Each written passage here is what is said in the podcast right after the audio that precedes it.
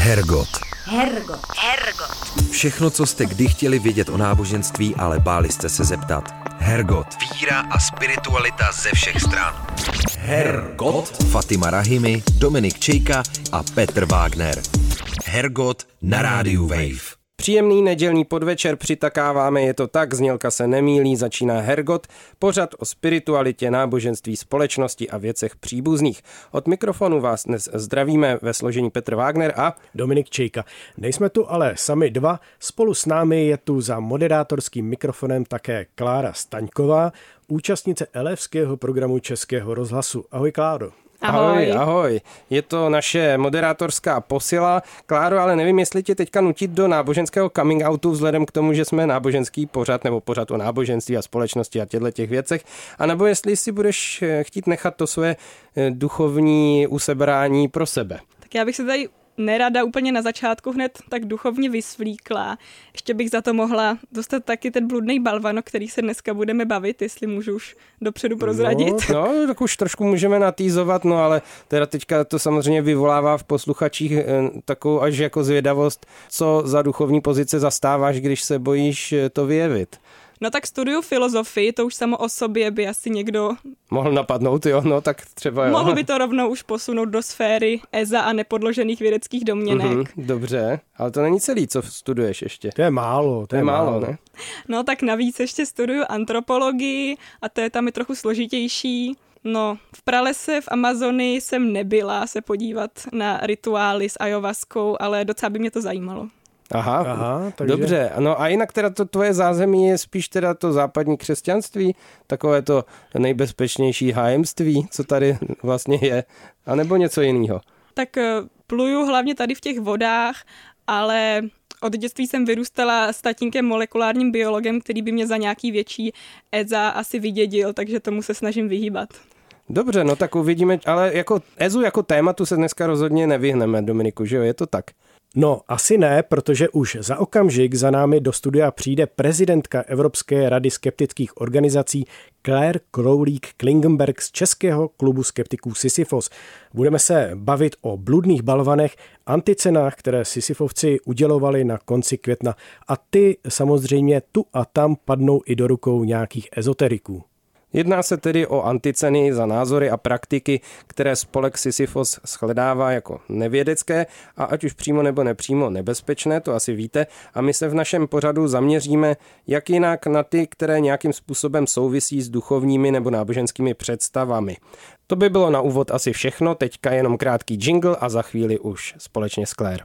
Hergot. Hergot. Hergot. Fatima Rahimi, Dominik Čejka a Petr Wagner. Hergot na rádiu Wave. Jingle dozněl a jeho magická síla zafungovala způsobem, jakým jsme slibovali. Ve studiu je už s námi dnešní host Claire Crowlík Klingenberg, prezidentka Evropské rady skeptických organizací a také členka Českého klubu skeptiků Sisyfos. Dobrý den, ahoj. Ahoj, ahoj. Ahoj. Ahoj. Vidíme se zase po nějaké době a samozřejmě musíme zhodnotit události těch posledních měsíců, zvláště pak tu jednu. Chceme se doptat samozřejmě na nedávné udílení bludných balvanů, tedy eh, anticen, kterými váš spolek oceňuje pseudovědecké a potenciálně nebezpečné přesvědčení a praktiky, respektive osobnosti eh, nebo organizace, které je propagují.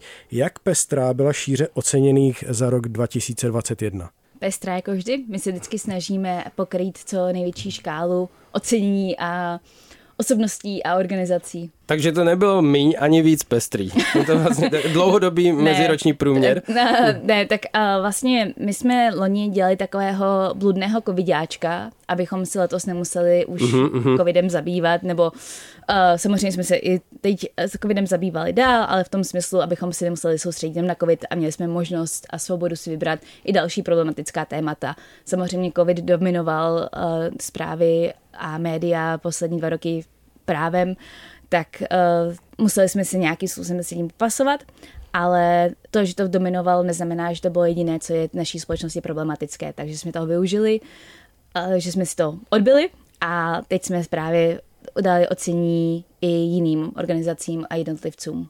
Jak my vždycky říkáme, když se spolu vidíme po nějaké té přestávce, tak nás zajímají především ty osobnosti a organizace, jejichž přesvědčení vychází z různých duchovních nebo náboženských představ. To je takový náš jako hlavní cíl. Kolik eh, balvanů bylo zhruba z celkového počtu uděleno těm, kteří spadají eh, do téhle skupiny? Mohla bych říct nula, mohla bych říct šest a mohla bych říct dva a všechno by bylo správná i nesprávná odpověď v závislosti na tom, co si vlastně pod tím duchovným spiritualitou a náboženstvím představíme. Aha. Hádám, že vy očekáváte odpověď dva, že je to ta správná, takže... No nemusí to být nutně dva, my, my nemáme v hlavě žádný konkrétní číslo. Nula předpokládám, že by byl ten případ, že to žádný solidní duchovno stejně nebylo, tak to by bylo možná za tu nulu, že jo? No to taky, tak? no, to, to zase záleží právě, Jestli jak to, to takhle vnímáš. Mm-hmm. Mhm. No. no a ty 2 a 6 teďka nevím, jaký je rozdíl mezi těma dvouma číslama. Uh, tak celkově dáváme 6 bludných balvanů a 6 v tom smyslu, že si můžeme říct, že každý tento typ nějaké pseudovědy, ezoteriky, alternativy spadá do toho dnešního moderního pojetí toho, co je duchovno, nebo to, co je nějaká spiritualita. Uh-huh. A to dva je teda konkrétně uh, těm organizacím nebo spolkům, které veřejně vlastně nějakým způsobem prezentují svoji náboženskou příslušnost. Když bychom to vzali nějak po pořadě, tak na webu na začátku máte Radima Grebeníčka, který dostal uh, bludního balvana v kategorii jednotlivců. A teď uh, tam máte přesnou citaci za vytvoření zcela nového modelu uzdravování skrze myšlenkou indukovanou změnu genové exprese. Můžeš nějak popsat, co to vlastně je? Já myslím, že to musí popsat pan Grebeníček. no ale... Ale teda, abych teda odpověděla, vlastně vidíme, to není žádná novinka, ale samozřejmě to poslední dobou sílí, jak se v rámci ezoterické alternativní komunity velmi zneužívá spojmosloví slovník vědy a medicíny. Uh-huh. A tohle je jen ten nejnovější příklad, když se vlastně použije spoustu cizie vypadajících slov, hmm. spoustu výrazů, které mají nějakou odbornou hodnotu v určitých kontextech a různě se smíchají a pokroutí a, a vydá se z toho toto, za co se potom účtuje těch 95 tisíc korun. Mm-hmm. To je tam asi taky důležitý bod, eh, důležitý ohled na ty finance, že jo? No, to určitě samozřejmě není to to primární, ale v momentě, když někdo, kdo sám o sobě tvrdí, že nemá trpělivost být lékařem, nemá trpělivost být léčitelem, ne, že by to bylo moc lepší, ale um, když mě takový, který nemá žádnou kompetenci tady ty věci dělat, si účtuje takové, takovou velkou částku za službu, kde vlastně neprodává nic, uh-huh, tak je to problematické. Nejenom, že neprodává nic, ale třeba mě velmi vadí třeba právě ta práce s tím traumatem, kterou on nabízí. Uh, uh-huh. To si myslím, že je tak hrozně citlivé téma a tak nebezpečné, že se uchopí špatně, že jen tak nějakému amatérovi jet na kurz, abych, uh, aby někdo sobě zpracoval nějaké trauma nebo se s ním naučil popasovat, to může způsobit tolik problémů tomu člověku a je to tak nezodpovědné, že se, si pan Grebeníček zem, jenom už jenom za tady tu jednu věc ten balvan zaslouží. Mhm. A mají ty myšlenky Radima Grebeníčka i kořeny v nějakých náboženských představách? Já vím, že on teda se hlásí k um, té univerzitě nové doby a založil si svou vlastní univerzitu loni, um, kde právě dělá takový mix všeho možného. A já si nemyslím, že se to dá přeřadit k nějaké jasné jedné náboženské tradici, spíš je to zase taková ta ta klasická forma veletrhu a velkého výkupu ezoteriky, kterou vidíme napříč ezoterickou scénou, že jakmile člověk se začne věnovat jedné formě alternativy, jedné formě ezoteriky, tak postupně na sebe nabalí další a udělá si z toho svůj vlastní salát, který potom předává dál. Ty už jsi zmínila, že hlavní problém ti přijde v tom, že se tam třeba léčí lidi s nějakým traumatem. Máte třeba při vyhodnocování balvanu k dispozici nějaký konkrétní příklady lidí, co třeba s tím prošli nebo co s tím mají nějakou zkušenost? tím, že vlastně nominace nám chodí od veřejnosti, chodí nám i od těch lidí, kteří nějakým způsobem tímto prošli. Já o, o samotného vyhodnocování nejsem, to je vlastně, opravdu my to bereme vážně, je to vlastně tajný proces, do kterého nahlížím ten komitét. Já jsem se sama dozvěděla, kdo dostane balvan teprve večer předtím a to jenom z toho důvodu, že jsme, se, že jsme si jenom koukali na to, jak ty certifikáty mají vypadat, jestli je všechno v pořádku. Takže Nevím, co všechno do tého rozhodnutí jde, nevím, eh, jestli konkrétně u pana Gremeníčka byla nějaká osoba, která teď tím u něj prošla, na to si stěžuje. A vždycky vycházíme z těch tvrzení a těch nominací, co nám pošle veřejnost a ty si ověřujeme a na základě toho potom vybíráme tu parádu. Dalším oceněním, eh, tentokrát teda oceněným družstvem, když použijeme vaše označení, je Hnutí pro život, které získalo stříbrný bludný balvan. Konkrétně za, opět to ocitujme, odborné poradenství a objevy v oblasti vojenství, posunutí ochrany nenarozeného dítěte až do okamžiku ejakulace, za předcházení epidemii neexistujícího syndromu a za propagaci alternativní chirurgie. Tak co se skrývá za touhle sarkastickou kritikou? My se vždycky snažíme oceňovat ty osobnosti a hnutí na základě jejich práce v tom předchozím roce, uh-huh. což vlastně toto rozhodnutí bylo tak uděláno u Hnutí pro život, ale tím, že se do toho ještě přidali ty nedávné výroky, které vydali právě o, pomoc, o využití houkadel jako ochranu před násilněním a další výroky ohledně, jak až daleko že nemá dojít, aby předešla uh, nechtěnému těhotenství, tak jsme si říkali, že to z toho nemůžeme vynechat.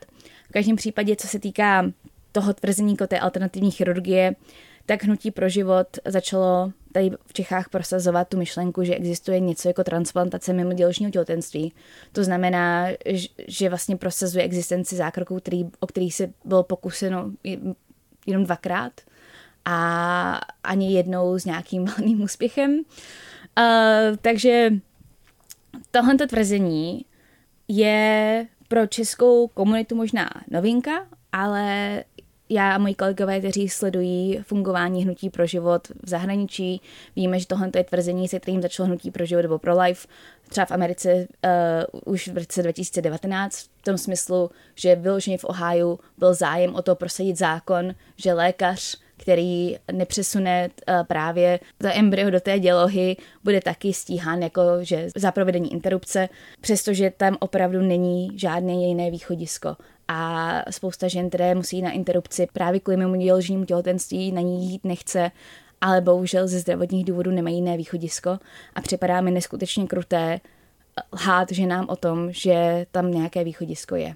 Takže to vypadá, že v tomhle konkrétním případě se nám i v těch bludných eh, balvanech objevuje něco, co sem sákne ze zahraničí, téma, které vlastně není úplně jako domácí, ale přefiltrovalo se ze zámoří v tomhle případě. Že to, si, že to hmm. sice vyvolala ta konkrétní situace konfliktu třeba na Ukrajině, ale ve skutečnosti je to něco, co je vlastně import? Já si myslím, že spoustu z toho, s čím my pracujeme, je import. Uh-huh. Um, já jsem nedávno právě pro jednu konferenci jsem si nějak připravovala vyložení české alternativní metody a české konspirační teorie, čím jsme vlastně jako výjimeční. Uh-huh. A my zase tak toho moc originálního v tomto nemáme, co se týká těch velkých věcí. Samozřejmě máme spoustu drobných konspiračních teorií, konkrétně na naše konkrétní politiky, samozřejmě, ale co se týká takových těch velkých všeobsažných, tak na to, jaký jsme inventivní národ, tak moc tom originální nejsme. Velmi přebíráme konspirační teorie a alternativní medicínu ze zahraničí, obzvlášť teda z Ameriky z toho důvodu, že tam má nejlepší možnost rozkvětu díky financování a takzvané svobodě trhu, která tam je. Takže naopak je právě zajímavé sledovat, jak dlouho to trvá, než se to sem dostane právě konkrétně o toho mimoděložního těhotenství a o té transplantaci mimoděložního těhotenství. Já si myslím, že kdyby s tímhle přišlo hnutí pro život v ten rok 2019, kdy s tím se o tom mluvilo v tom Ohio a veřejně o tom takto mluvilo, tak by to za, velmi zamávalo důvěru v tuto organizaci u nás. Uh-huh, a oni uh-huh. věděli, že to ještě není čas, že se to můžu dovolit. Dneska, v momentě, kdy jsou zaháčkovaný napříč vlastně Českou republikou, mají vyjádření podpory od spoustu měst. Některé teda města o tom ani nevěděli, že jim vyjádřili podporu a mají údajně i podporu od nemocnic, které taky o tom, údaj, které o tom nevěděli. Ale rozhodně prostě rozhodili sítě, stali se takovým, jejich plagáty, jejich vizuál se stal už takovým folklorem, tak už si najednou dovolují tvrzení, které si nekážu představit, že by řekli před několika lety. Když to zúžíme na otázku interrupce a antikoncepce hnutí pro život dovedou osobnosti, které jsou křesťanského římskokatolického vyznání. Ve vašem spolku jsou také věřící různých křesťanských vyznání, Jiří Grigar, římský katolík, Petr Jan Vinš, starokatolík, Leoš Kiša, pravoslavný. Panovala v udělení této ceny mezi vámi jednota? O jednání se nebyla, ale dlouhodobý diskurs, které k tématu vedeme, i reakce, které byly právě po vyhlášení tohoto ocenění, jasně ukazují, že v tomto u nás panuje naprostá jednota, že sice každý může mít nějaké vlastní preference, nějakou vlastní víru a systém přesvědčení, na druhou stranu jsou tvrzení, která jsou naprosto přes čáru a člověk musí být primárně kritický sám k sobě a k vlastní komunitě, k vlastní víře, pokud chce být kritický k ostatním. Neuvažovali jste třeba i o udělení balvanu eh, Dominiku Dukovi, protože ten se taky k situaci znásilněných žen na Ukrajině vyjádřil, možná ne pro všechny úplně příjemným způsobem. Eh, já jsem koukala, že jste mi mu udělili toho covidového balvana. Je to třeba tak, že neopakujete oceněné, nebo? My nemáme problém opakovat oceněné. Ale um, tím, že jsme mu vlastně udělali covidového balvana uh, za ten předchozí rok, tak uh, letos jsme se soustředili na to hnutí a třeba příští rok, pokud někdo pošle na nominaci, mrk mrk, tak samozřejmě uh, mu ho rádi udělíme, nebo určitě jsem si jistá, že jeho jméno na komitétu zazní. Mě by možná ještě zajímalo, jestli se právě v tomhle tom ta pozice vás jako um, klubu Sisyfos nějak neposunula od uh, možná jenom rozlišování na to, co je vědecký a co je už nějak pseudovědecký, i k nějakým jako víc etickým pozicím právě toho otázky interrupcí nebo antikoncepce. Já si myslím, že my všechno, co děláme od začátku, je právě spíš otázkou etiky. Protože hmm to, na co my upozorňujeme, nejsou fenomény, které by byly nelegální. Bohužel, ať, je, ať prostě paní Klímová říká, že se dá vykadit rakovina, nebo uh, že někdo tady prohlašuje, že se žena může bránit houkadlama, nebo že někdo odrázuje ostatní od očkování, to všechno vlastně naprosto v pořádku a legální, nebo není to v pořádku, ale, hmm. nebo za mě to není v pořádku, ale je to legální. Takže od začátku my upozorňujeme na takovou tu šedou zónu, kde je to vlastně velmi taková ošemetná otázka, do jaké míry se jedná o nějakou svobodu projevu a do jaké, míry, a do jaké míry už je to je nějaké veřejné ohrožení. Uh-huh. Takže i tady v, tom, v této otázce, eh, v momentě, když tato hnutí veřejně odrazuje od antikoncepce, veřejně eh, říká nepravdivé informace o antikoncepci, eh, zaměňuje pilku den poté za potratovou pilku, což je, naprostá, což je naprostý nesmysl, protože to je pořád antikoncepce, ale teď znova vidíme právě import uh, z Ameriky tady toho tvrzení. A v momentě, když uh, se nevědřují přesně o tom, jaké jsou lékařské možnosti ohledně různých forem nebezpečí které, a rizik, které s těhotenstvím přicházejí, to je čistě vědecká vlastně otázka, ale samozřejmě má i velký ten etický rozměr a to si nemyslím, že s tím se nějak lišíme od našich minulých projevů. Vím, že na začátku našeho formování bylo ve stanovách, že si nevyjadřujeme k otázkám náboženství a politiky. A toto jsme v roce 2019 zrušili v září právě z toho důvodu, abychom více odpovídali našimi stanovami stanovám Evropské, evropských organizací a Evropské rady, která říká, že je potřeba právě komentovat i legislativu, která není založena na důkazech nebo na vědě, protože to je mnohem větší zásah do každodenního života, než to, že nějaký léčitel někde má vákivadlem. A víš třeba, proč to tam tehdy v těch stanovách vůbec bylo, tohle pravidlo? Já si myslím, že to byla taková jako snaha právě udělat nějakou dělicí čáru na, jako v naší společnosti, kam vlastně se budeme pouštět a kam ne. Mm, já si myslím, že tady ta dělící čára jako taková vlastně nemůže existovat nikdy, protože my naše společnost neexistuje ve váku jednotlivých témat. Všechna jako témata jsou propojená, uh, medicínská rozhodnutí jsou, mají nějaký impact na etiku, zákony mají nějaký impact na vědu a chápu tu snahu, řekla bych, že to byla skoro snaha o, o možná nějakou objektivitu, tam tady tu dělající čáru udělat, nějakou snahu o to se vyhnout uh, zatahováním sami, sami sebe do politiky nebo právě do těch náboženských debat. Ale to bylo v době, kdy třeba konkrétně toho náboženství uh, v roce 96, té náboženství byla u nás lépe definovaná a měla jasnější hranice, což se vlastně v dnešní, s dnešní dobou vůbec vůbec nedá srovnat. Tak vypadá náboženská scéna dnes, jak vypadá v roce 96. Hergot. Hergot. Hergot. Všechno, co jste kdy chtěli vědět o náboženství, ale báli jste se zeptat. Hergot. Hergot na rádiu Wave. Postupme dále. Další ocenění bronzový bludný balvan v kategorii jednotlivců získala doktorka Marie Macková za zrození pro jasnovidectví, docenturu v oboru zdravotně sociální péče, absolvování Olomoucké školy astrologie, ověřování nových modelů sociální péče a šíření světla svým studentům a klientům. Co konkrétně Sisyfovcům z citovaných výtek vadí nejvíce a čím je to nebezpečné? Možná se to zdá bizarní, ale čím je to i nebezpečné? Co jsem od svých kolegů pochopila, tak jeden z největších problémů této paní bylo, že deset let přinášela zdravotním sestrám. Uhum. A když někdo s tímto nastavením, který věří v reiki, astrologii, numerologii a má velmi, velmi alternativní přístup k tomu, jak vypadá medicína, na tož nějaká medicína založená na důkazech nebo medicína založená na vědě, tak opravdu není vhodné, aby tento člověk instruoval další generaci zdravotních pracovníků.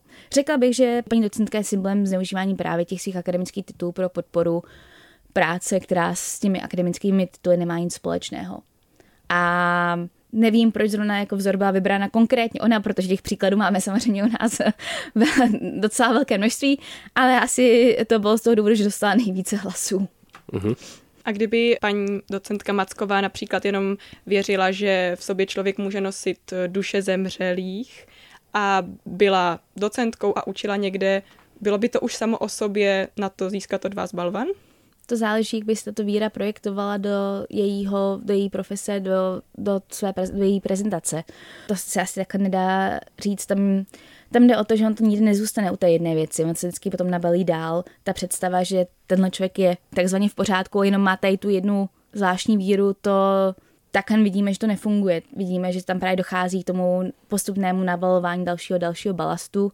Pokud by tohle představu nějakým způsobem projektovala do té míry třeba na lidi, které potkalo nějak, nějaké úmrtí v rámci jejich rodiny nebo nějakým způsobem řeší nějaká, nějaké problémy s neschopností se rozloučit s osobou, která jim zesnula, nebo řeší psychické problémy, zdravotní problémy a ona jim argumentovala, že to je tím, že mají v sobě duši těch zemřelých, tak to samozřejmě problémem je. Protože jakmile si nepojmenuje ten problém správně, tak ten člověk ho přece nemůže nikdy vyřešit. V momentě, když si myslím, že stačí od sebe odpudit duši zemřelých, tak mi to možná krátkodobě uleví, ale dlouhodobě ten problém tam pořád zůstává a není řešen, protože mám pocit, že už jsem ho tímto způsobem alternativně vyřešila. A paní docentka, která eh, tuhle tu myšlenku eh, v podstatě dejme tomu, zvěstovala z pozice eh, někoho, komu lze důvěřovat v oblasti medicíny. Dá se to takhle říct. A ano, to je ano. právě to pole, kde se to, kde se to právě potkává se zájmem sisyfovců. Je to tak? Ano. A... a kdyby měla tu pozici, dejme tomu, méně postižitelné ezokoučky, tak by to bylo asi větší nesnaz s tímto podchytit. A nebo by vlastně nějak podobně se mohla dobrat taky ke stejnému ocenění? Mohla by se určitě taky dobrat ke stejnému ocenění v závislosti na tom, kolik lidí by tímto ovlivnila. Um, pokud by byly nějaké konkrétní další příklady lidí, kterým bylo ublíženo právě skrze víru v paní, v, tejtu, v paní docentku, takže já se na to ptám no. úplně eh, zcela záměrně, mm-hmm. protože eh, za tu dobu, co jsme se neviděli, tak taky neobvykle narostla scéna, o které jsme reportovali trošku v našem starším díle Zlovci klamu, a sice sféra těch ezokouček a koučů, hlavně působících na Instagramu třeba, kde se teda taky pracuje hodně s těmi teoriemi kolem stěhování duší, práce s dušemi a tak dále. Jestli to je už oblast, která se promítla i v tom letošním výběru, anebo je to něco, co se teprve Sisyfos snaží uchopit a zmapovat, protože chápu, že ta scéna je strašně divoká a vlastně dost živá a veliká. Už teďka je dost velká. Ano. Já bych neřekla, že se rozrostla, protože tyto lidé, co v tyto věci věřili a nějakým způsobem se snažili je propagovat, tady byli vždy, akorát se stali hlasitějšími uh-huh. a získali více příznivců, ale nem, nemůžu říct, že by tady byl nějaký velký boom, spíš bych řekla, že tady je radikalizace, kterou jsme předtím neviděli. Aha. A pro osoby, kteří uh, historickou scénu dlouhodobě nesledují, dokážu si představit, že pro ně, proto to pro ně působí, jako že narostla, ale ona je pořád stejně velká, takrát o to, že je mnohem hlasitější a mnohem odvážnější ve svých tvrzeních, než byla předtím. Plus uh, je právě zajímavá ta platforma Instagramová, kde taková Instagram samozřejmě eh, v České republice máme taky už dlouho, ale ta popularita u české populace je trošku opožděná oproti například západu, kde tady ty různí koučové a hledači vnitřních bohů a bohyní už fungují delší dobu. A tady akorát ta popularita toho Instagramu vzrostla a k tomu právě vzrostl ten trh, který je na tom Instagramu, ale pořád to jsou ty stejní lidé. Uh-huh. Takže eh, je to komunita, která je zajímavá, která pro nás je taky určitě určující, ale musíme reflektovat to, že lidé, co nám posílají typy na nominace, jsou lidé, kteří spíše sledují ještě Facebook a spíše sledují weby. Mladí lidé teprve teď poslední dobou začínáme nabírat nových mladé, mladé, mladé členy, takže myslím si, že s, pří, s právě zvýšením počtu mladých členů přibydou i právě nominace na osoby z těch takzvaných moderních sítí. Je ještě jeden balvan, který jsme vybrali. Bronzový bludný balvan v kategorii družstev získal kolektiv autorů knihy Achillovy paty evoluce v čele s překladatelem a autorem české předmluvy Liborem Votočkem za opět citace rozsáhlý multioborový příspěvek unikátní disciplíně negativní evoluční teorie. Za co tedy konkrétně získal pan Votoček tuto cenu? Tady to není zdaleka první akce této typu, co organizace Maranata dělá, co se týká snahy popularizovat kreacionismus. Mm-hmm. A dříve chodili po školách a dělali přednášky o kreacionismu na školách, takže tohle je jenom taková jejich nejnovější zářez v těchto snahách. Um, a to je teda zhruba tak, eh, jaké církevní prostředí, odkud eh, ta Maranata pochází? Tak spolek Maranata ze kterého tato kniha eh, vychází a má spojené eh, osobnosti, eh, už v minulosti přednášela po školách v rámci propagace kreacionismu. Marinátu založil Paser, takže někdo se hlásí k církvi adventistů, ale nevím, nejsem si jistá, zda by se na tom všichni adventisté shodli, na této představě, že země je 6000 let stará a že evoluce je nesmysl. To patrně ne, no. To je a, taky potřeba říct. No, samozřejmě, samozřejmě. Jako, mm, takže to si myslím, že je velmi taková okrajová perspektiva. Na druhou stranu mě překvapilo, ne nějak ve spojení s adventisty, ale z mé zkušenosti uh, přednášení o myšlení ve školách, že jsem narazila několikrát na vyučující biologie, který měli pocit, že je potřeba v rámci výuky evoluce i ten kreacionismus změňovat, uh-huh. aby to bylo vyvážené. A to mě velmi překvapilo, protože mi tyto perspektivy vůbec nepřipadají rovnocené a v českém kontextu je to přístup, který jsem opravdu nečekala. Samozřejmě je potřeba znát myšlenky kreacionismu, protože to nějakým způsobem ovlivňuje naší kulturu a je to součástí na, naší kultury. Na druhou stranu um, by to asi spíš mělo zaznít někde v základech společenských věd a asi úplně ne v předmětu biologie. A co je přesně míněno tím kreacionismem? Je to i představa, že třeba evoluce probíhá, ale za tou evolucí je Bůh, a nebo je to nějaká konkrétnější představa, že evoluce teda vůbec ehm, nefunguje, ehm, neprobíhá a místo ní um, probíhají nějaké jiné biologické děje, které se ti kreacionisté snaží dokázat nějakou v uvozovkách vědeckou metodou. Tak kreacionismus má spoustu odstínů a jak právě od té myšlenky, že země vznikla před 6000 lety a byli jsme sem všichni, všichni uh, daný přímo od Boha a že, kost, že kostry dinosaurů zahrabal ďábel, což je ta jedna extrémní strana. To je a super, to jsem ještě neslyšel. Ne, že kostry dinosaurů zahrabal satan, aby nás mátl? Aha, no tak to no, ale já jsem slyšel, nebo četl jsem, že zahrabal Bůh teda. A že tak, že tak testuje tu víru těch věřících. No vidíte, jo, no, tak to, to nevím ani já. Takže ne, je to čím dál složitější teda. Takový pokoušející Bůh. Ano, mm. ano. Takže to máme jednu uh, variantu a pak právě máme to celé spektrum až právě po to nějakou snahu zvědečtit ten inteligentní design a zvětšit tu představu, Což že... je to, co zmiňoval Dominik, připomenu ano. teda, že za tou evolucí stojí Bůh jako ano. inteligentní bytost, která to řídí celé. Ne, myslím, ne za evolucí, to... Mhm. ale za už za těma hotovýma eh, výtvorama, jo, jo, jo. co tady jsou. A potom samozřejmě ta, potom ta druhá snaha o to nějakým způsobem vysvětlit ty změny, které jsou dohledatelné, které jsou prokazatelné, aby si do toho ten kreacionismus i přesto vyšel, že Bůh vlastně nějakým způsobem tu evoluci řídí nebo povoluje, ale zároveň evoluce neexistuje. To, je to velká mentální gymnastika. Mm-hmm. Takže... A ta knížka se eh, teda týká jakého toho směru přemýšlení? To je jako opravdu je ten hardcore eh, země 6000 let stará a basta fidly, anebo je to, je to něco, co se tváří složitějc trošku? Uh, kdyby to byla ta první varianta, tak by ta knížka asi moc dlouhá nebyla. Ne, je to, je to ta varianta druhá, kde je opravdu, opravdu snaha jakoby podat vědecké argumenty a o tom, že vlastně jaké jsou mezery v evoluci. Uh, nejčastější právě argument tady, těch typ, tady toho typu je, že se že se argumentuje jenom proti Darwinovi a ignoruje se posledních 120 let výzkumu v oblasti evoluce a je to takový jako vždycky vystavení toho slaměného panáka a hledání chyb v tom, co řekl Darwin, který samozřejmě neměl 100% pravdu, to, to ani nelze mít. A tím s nějakým způsobem jako poráží ta evoluce. Ještě možná poslední otázka k tady tomu termínu. Kdyby člověk eh, kývnul na tu evoluci vědecky formulovanou, řekl, já to všechno meru, a zároveň řekl, ale vyznávám, že zatím vším je Bůh. Je to kreacionismus nebo to není kreacionismus? Já se ještě vrátím na okrok zpátky a uh, jenom vysvětlím, že tady vlastně se bavíme o přijetí teorie evoluce a jenom teorie není nějaký nahodilý nápad nebo myšlenka, co nás napadla ve sprše.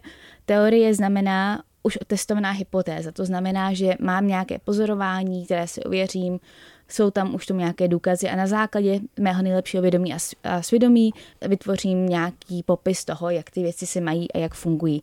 To je podle mě jako teorie gravitace.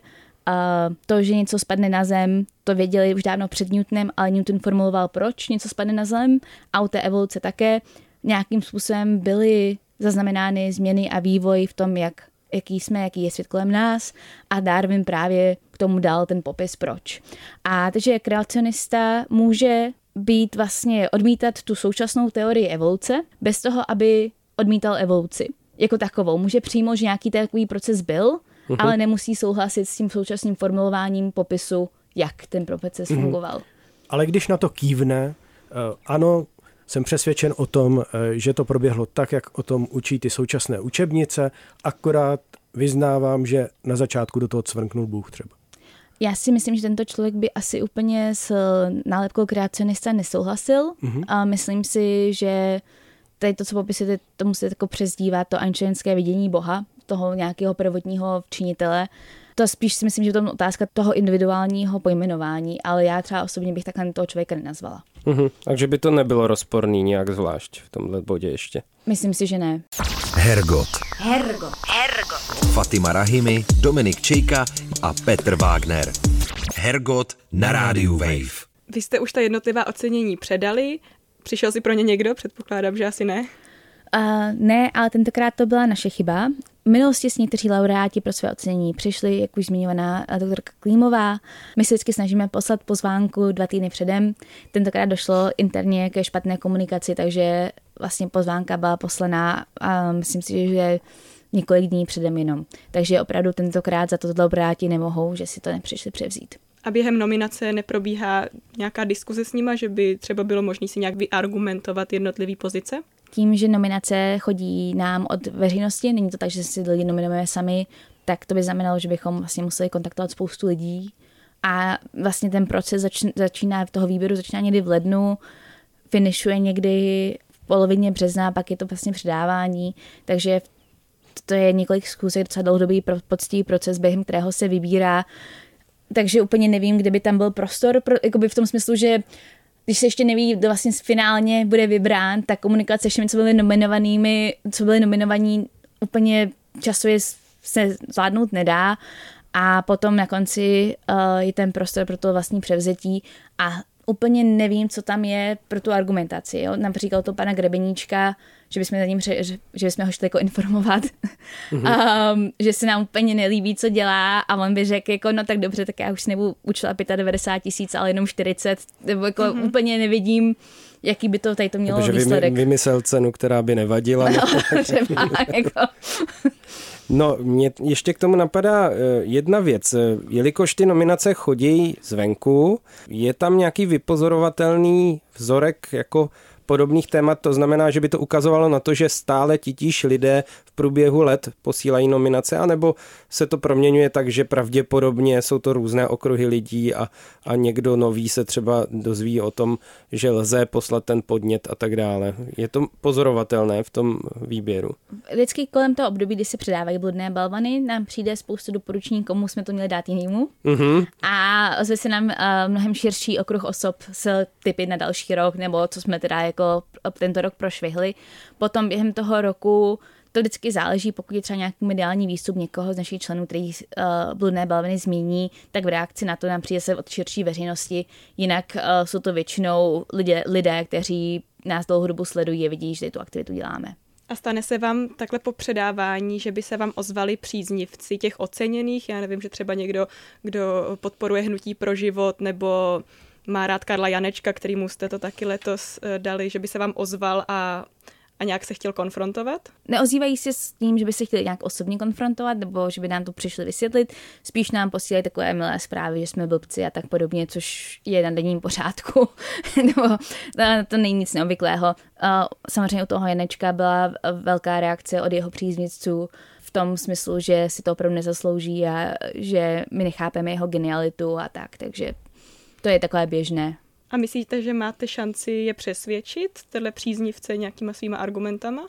My naše aktivita není ve snaze přesvědčit vyhraněné příznivce. Naše aktivita je snaha informovat tu širokou veřejnost mezi, aby si trošku měli i jiný pohled, než ten, který je primárně prezentován tom smyslu, že spousta osobností, které právě jsou na té ezoterické scéně, které jsou na, na alternativní scéně, mají v médiích obrovský prostor bez toho, aby jim byla daná oponentura na jejich názory, myšlenky, přesvědčení, produkty, které prodávají a nabízejí.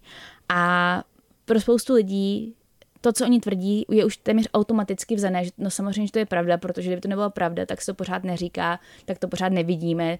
A my se snažíme trošku dělat takovým aspoň základní kontrast, že jenom proto, že ten člověk je často zván do televize, neznamená, že v tom, co často říká, má vždycky pravdu. My se v Hergotu snažíme prezentovat pestrou paletu různých duchovních přesvědčení, eh, bez toho aniž bychom je nějak ehm, posuzovali. Eh, některé postoje se přirozeně prolínají s tím, co by si asi nazvala slovem pseudověda. Eh, je to samo o sobě z tvýho hlediska špatný? Je pro tebe takový rozhovor vždycky legitimizací, který se obáváš? Myslím si v kontextu vašeho pořadu ne, protože vy prezentujete svůj pořad jako mapování té české scény a tam ta názorová škála v tady těch věcech naprosto patří. Tady je spíš problém, když se právě prezentují takovéto přístupy a názory bez oponentury ve nějakém spravodajství nebo v pořadech, které si dělají nárok na to, že sdělují jen objektivní informace a jen jako jenom právě ověřené informace veřejnosti. Uh-huh. A ještě k té hranici, co si e, vaše ocenění zaslouží a co ne. E, kdybych třeba věřila ve fungování telepatie a byla bych nějak veřejně známou osobností a, a nějak se tím netajila, kvalifikovalo by mě už jenom tohle pro získání balvanu? To záleží, co by si implikovala tou vírou v tou telepatii, zda by si tím uh, říkala, že s tím dá vyřešit něco dalšího, zda, zda by si pořádala kurzy, ať placené či neplacené, zda by si byla třeba ochotná se nechat otestovat. Já si myslím, že krásným příkladem té hranice je Wim Hof. Wim uh-huh. Hof toho asi znáte, to je tak, ten uh-huh. velký propagátor otužování.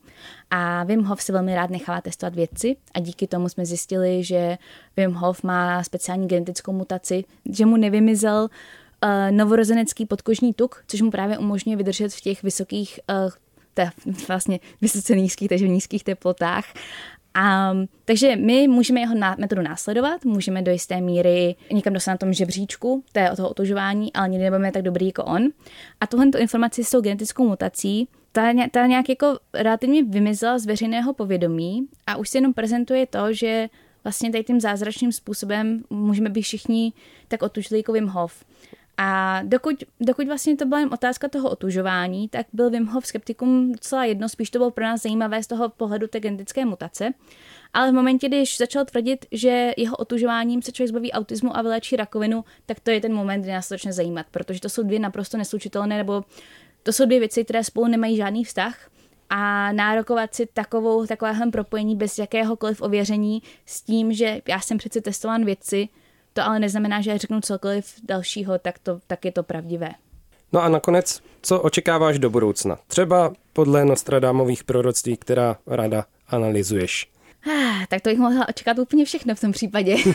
Samozřejmě. tak um, ale něco je prioritní třeba. Tak začneme, začneme s těma asi smutnějšíma nebo negativníma zprávama. Um, vidíme, jak, jak jsme se předtím bavili o té radikalizaci ezoscény, tak vidíme i splývání ezoterických, alternativních a konspiračních, konspiračně teoretických myšlenek, které jsme předtím neočekávali. Například v Americe vidíme splynutí antivax a hnutí pro život, pro life, které se našlo společnou platformu právě vytváření vakcín uh, z kmenových buněk. Uh-huh.